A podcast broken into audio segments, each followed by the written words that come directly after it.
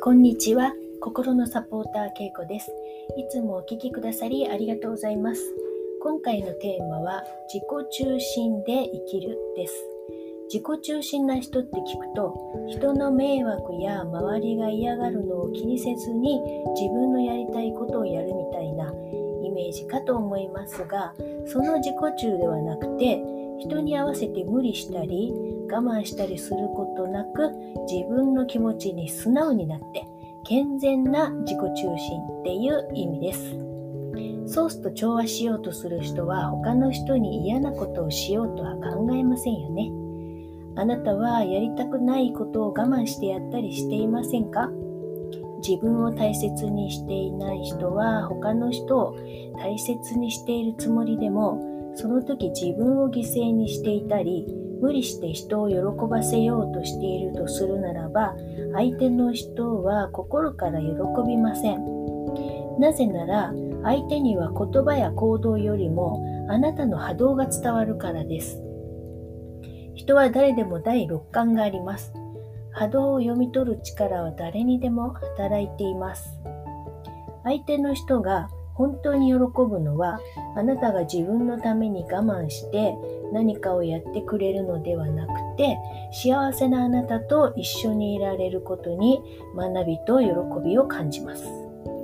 子供は特に親が無理して我慢していると窮屈に感じます。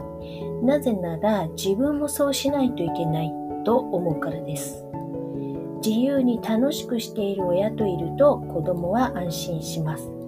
波動的にも心地よいし、自分も自由にして良いんだと思えるからです。だから子供の幸せを願うならあなたが幸せでいることです。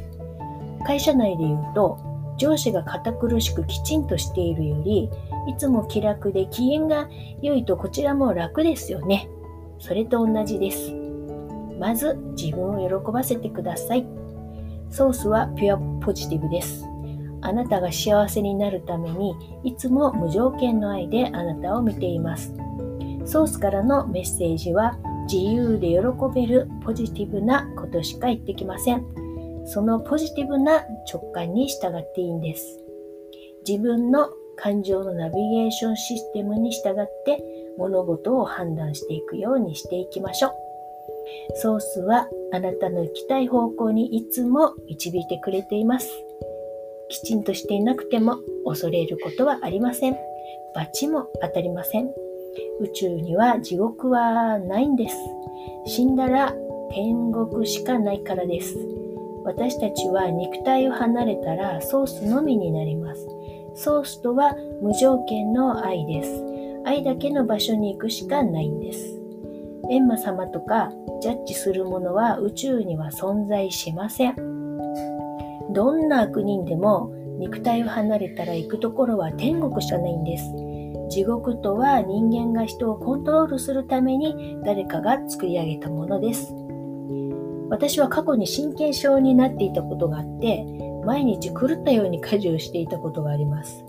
夕食作りに没頭して、気づいたら3時間かかっていたり、キャパオーバーになって、それでもやめられなくて、隅々まで掃除して常に何か家事をやっていないと落ち着かなくて来る日も来る日も狂ったように家事をしていてしまいには洗濯物のハンガーとハンガーの間隔をきっちり同じようにしないと気が済まなくなっていました。毎晩家事のやり残しを悔やみながら寝ていました。いつも人の目を気にして人の機嫌をとって休むことができなかったんです。自分はひどいカルマがあると思い込んでいて罪悪感もあったし人から誤解されていることにどうしようもなくて苦しんでいてそれに機能不全家庭をどうにかしたかったけど誰にも相談できずに修正の仕方も本当に大切なことも分かっていなかったんです。でも運よくエイブラハムに出会えたから助かりました。人を変えようとするより自分が変わればよかったんですよね。人それぞれつい人の目を気にしてしまうのはいろんな理由があると思います。私ほどひどい状態の人ってあまりいないと思いますけど、もしも今あなたがやりすぎ、頑張りすぎているとしたら、私は褒めて差し上げたいですよ。何かのために自分なりに前向き、ひたむきに頑張っているんですよね。なかなかできないことかもしれません。それにこういうことって貴重な自分の体験ですしね。確実にボルテックスは超拡大してますから。その分後で受け取るものはものすごく大きいものになりますから。今の私の主婦ぶりはどうかというと、あまり掃除しなくても気にならなくなりましたね。うん。そして、家事を最低限にしている今は本当に楽です。無理するのはもう一切やめました。何時でも眠たいと思ったらすぐにお昼寝しますし、全部自分のタイミングタイミングでしか動きません。やりたくないことは人から何と言われようが絶対にやりません。私はハウスダストアレルギーだったから、埃っぽいとひどい鼻炎になって動けなくなったりしていたので、なおさら埃が気になってました。今は埃っぽくても鼻炎になることはなくなったので、それもあって掃除しなくてもそんなに気にならなくなりました。アレルギーって治らないと思ってましたけど、波動を整えたら治りましたね。エイブラハムが全部の病気は治るっていうのは本当だと思いました。不治の病というものも治ると言っていますから。無理してやらなくても別に困らないことってたくさんあります。もう疲れたら無理しないで休みましょう。そうすることで心にゆとりができて、そのゆとりの中にソースからの癒しとインスピレーションが来るんです。ソースはあなたが喜ぶためのインスピレーションを受け取る隙間をいつも狙って待っているんです。あなたの本当にやりたいことは何ですか？インスピレーションが来て軽やかに、あ、やろうっていうのは苦労もないし楽しくやれるからそれはとっても有意義な時間になるし良い結果につながります。こうあるべきとか自分に厳しくとかこれをやらないと人から認められないとかもありません。周りの人からそういうふうに教え込まれた方も多いかもしれません。でも我慢したり、ずっと自分を抑えて生き続けていると当然辛くなりますよね。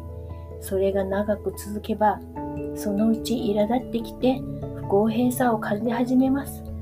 そして人が認めてくれないとか、感謝してくれないとか、だんだんそういう風な感覚になってきて、怒りを感じるようになります。そして病気します。私がそうでした。今まで無意識のうちに我慢して難なくやってきたことって結構あると思います。